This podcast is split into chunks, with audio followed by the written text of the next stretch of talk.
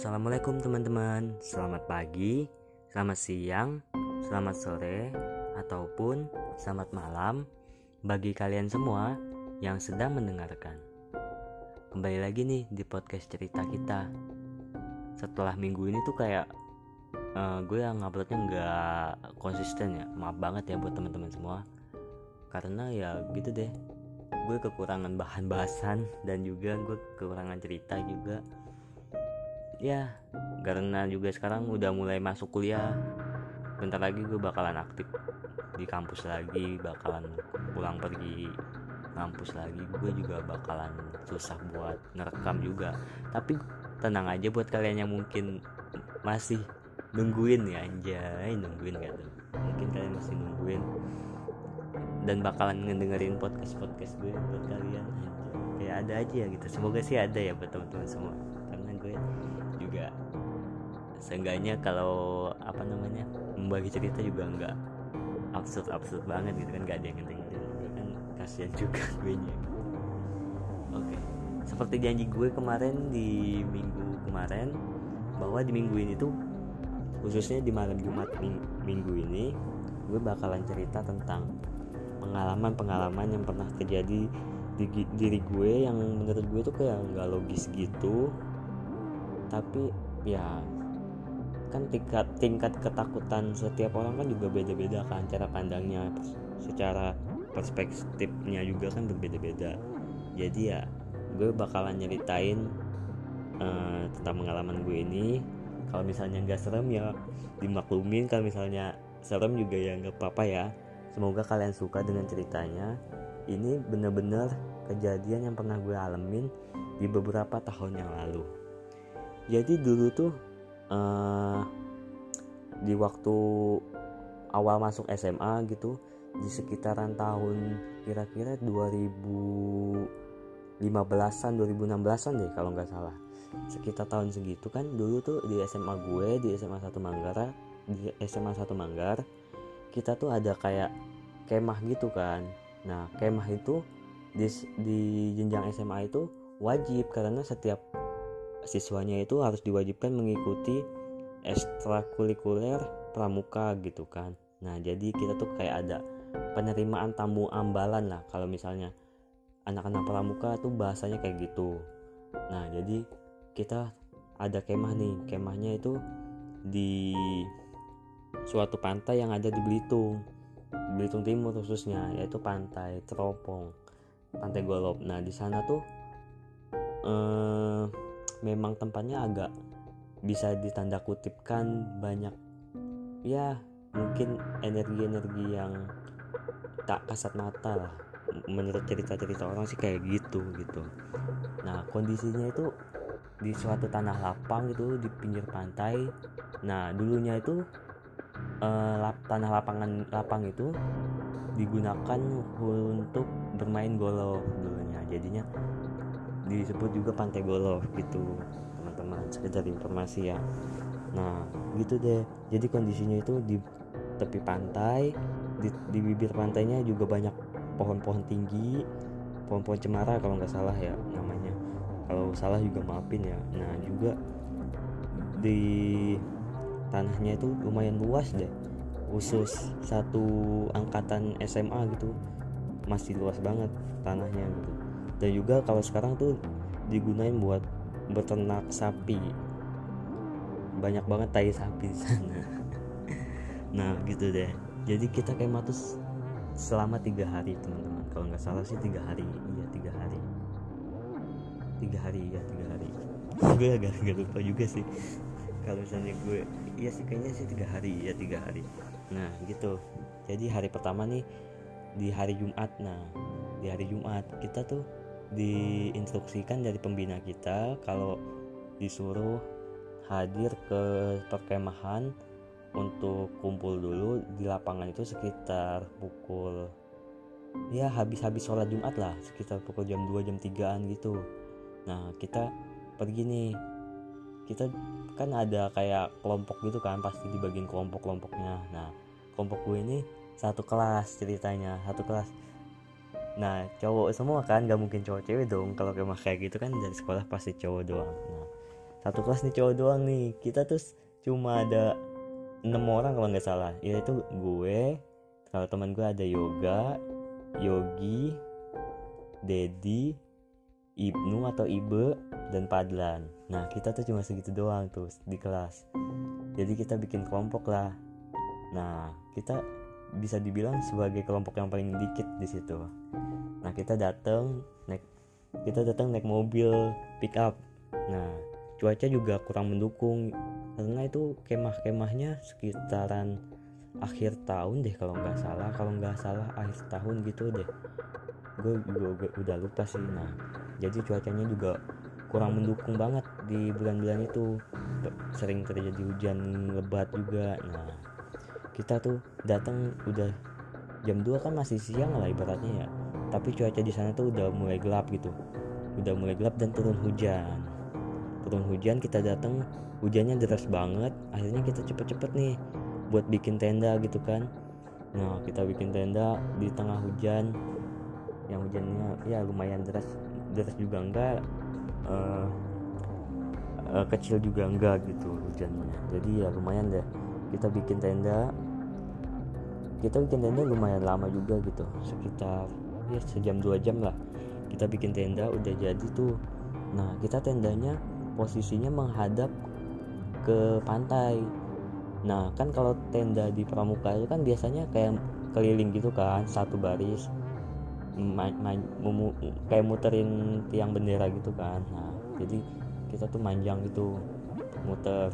Nah di belakangnya itu ngadep ke lap, tanah lapang tanah lapang yang lumayan lu, luas nggak ada rumah orang. Rumah orang tuh ada sekitaran 200 atau 300 meter gitu agak jauh lah ibaratnya. Nah kita udah udah jadi tendanya kita mulai masak-masak tuh. Udah ada persediaan kan. Nah nyampe lah nih ke waktu malam. Kan kita tuh di gak tau kita kalau kalau gue sendiri sih kalau gue sendiri tuh dalam hati tuh kayak udah kesuges gitu. Karena kan tempat pantai Golop ini kan dikenal oleh banyak orang nggak hanya di penduduk setempat aja tapi udah lumayan luas juga. Hampir seluruh Belitung Timur juga tahu kalau pantai Golop itu ya lumayan tanda kutip gitu deh. Nah gue udah kesuges nih.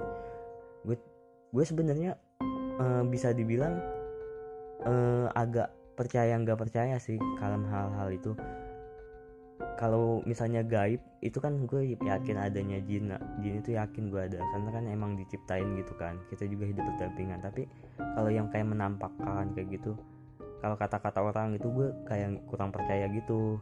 Nah pas sudah malamnya nih kita udah mulai tidur. Belum tidur nih. Sebelumnya kita ada kayak uh, kayak sholat bareng dulu kan. Sholat maghrib bareng. Nah pas sholat maghrib bareng cuacanya awalnya cerah banget gitu nggak udah hujannya udah reda gitu kan udah nggak ada apa-apa gitu udah kondusif lah ibaratnya. Nah kita sholat bareng-bareng tuh sama pembina juga di di, di tengah-tengah lapangan. Nah di tengah lapangan kan di tengah lapangan tuh di tengah lapangan biasanya ada tiang bendera gitu kan buat uh, biasa ngibarin bendera yang buat upacara gitu kan. Nah kita uh, apa namanya? Kita sholat di situ tuh.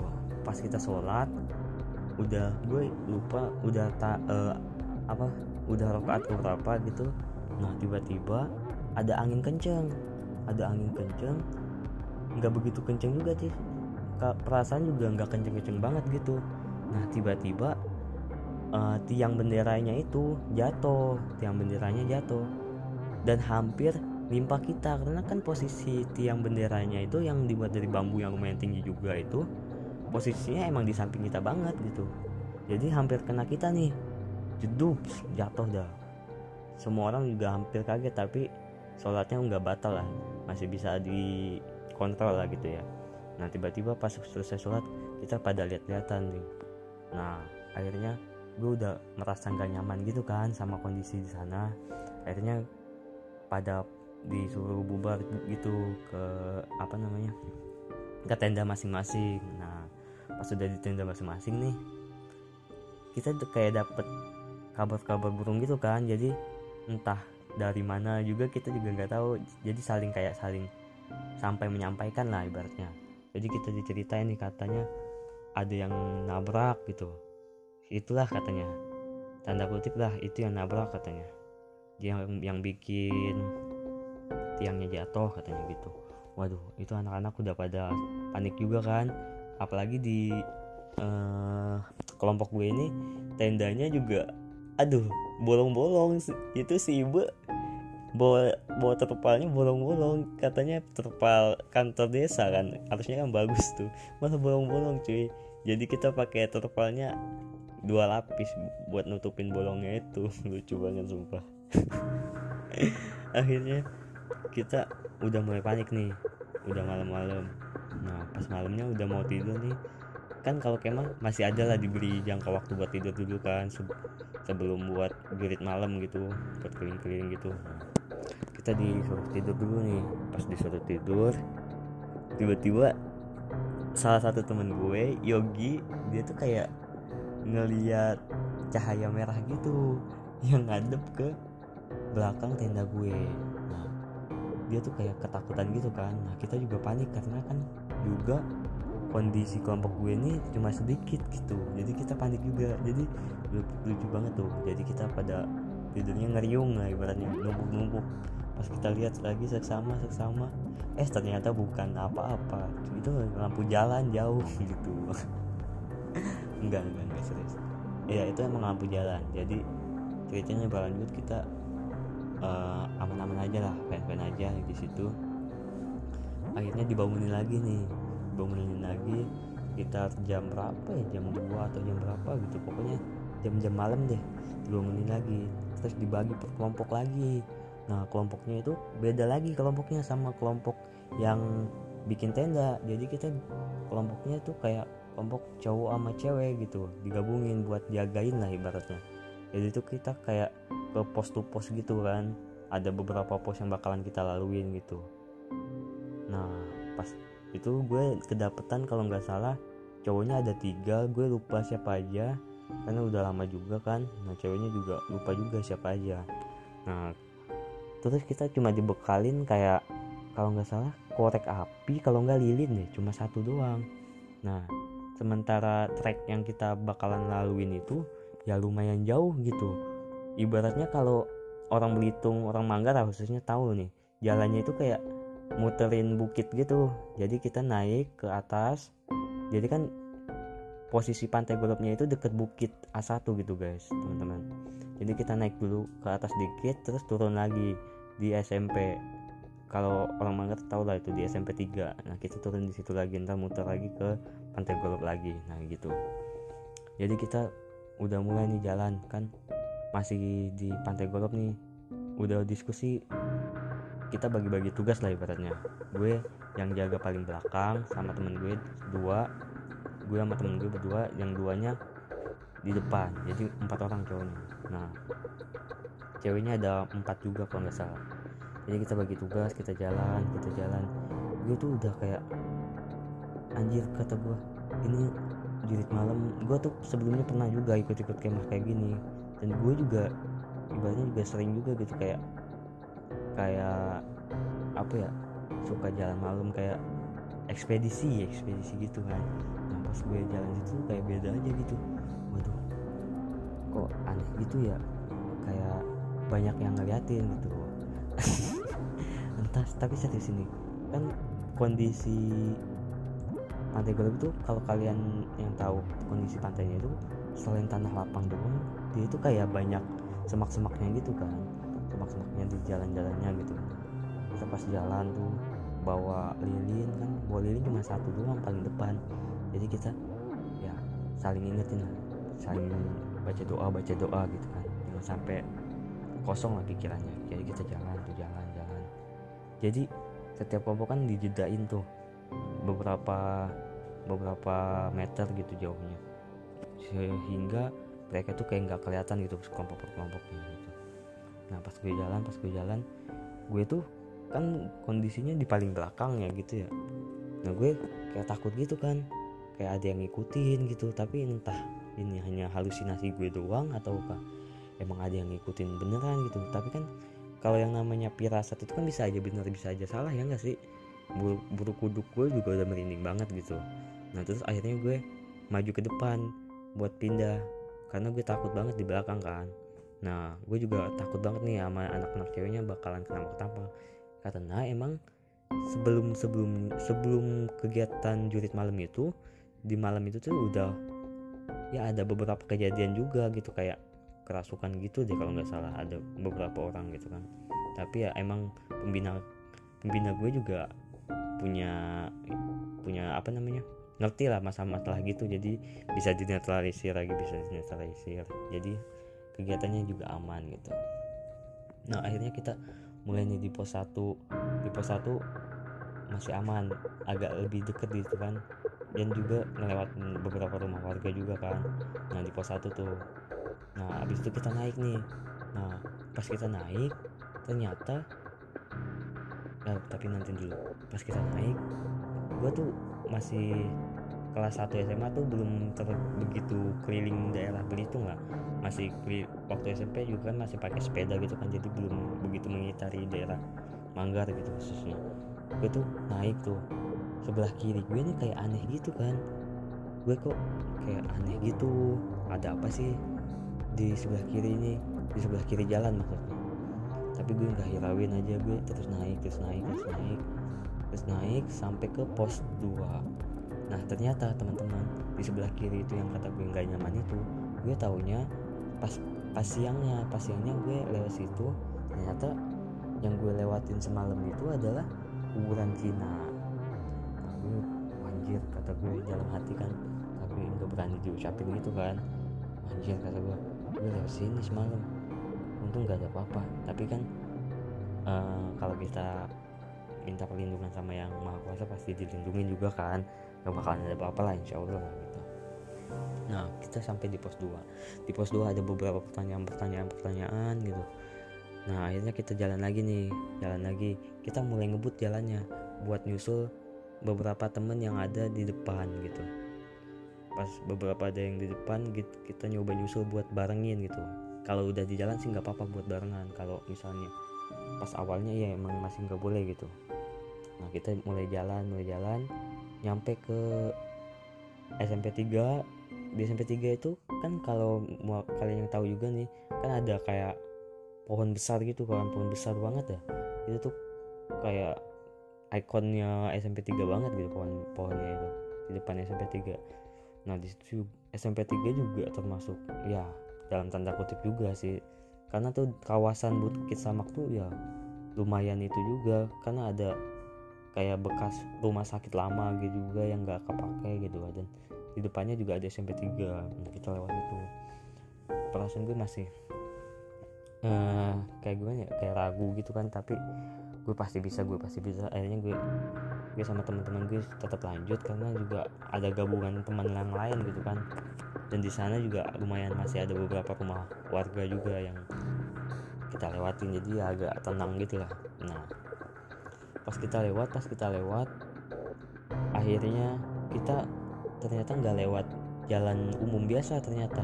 Gue kira bakalan lewat jalan umum biasa gitu kan ternyata kita lewat kayak ngarah ke pantai Olipir ke kalau dulu tuh di situ tempat kayak pelabuhan kapal gitu kalau kalau kata kakek gua kalau kata kakek gua tuh kayak pelabuhan kapal gitu dulunya waktu zaman zaman PT Timur kita ngarah ke sono. Dan di sono itu sama juga angkernya teman-teman. Akhirnya kita agak ragu juga buat lewat situ. Dan konyolnya lagi nih pas kita jalan ternyata kita ngelewatin pos bayangan. Kita nggak tahu ada pos bayangan dong. Karena kan masih cupu lah ibaratnya dulu tuh. Pas kita ngelewatin pos bayangan kita nggak tahu nih. Kita jalan-jalan-jalan doang di sebelah kiri kanan kayak kosong kayak gelap banget gitu kan nggak ada lampu sama sekali. Tiba-tiba dikagetin dah gitu. Itu asli semua sekelompok nih sampai kayak loncat gitu kan kaget.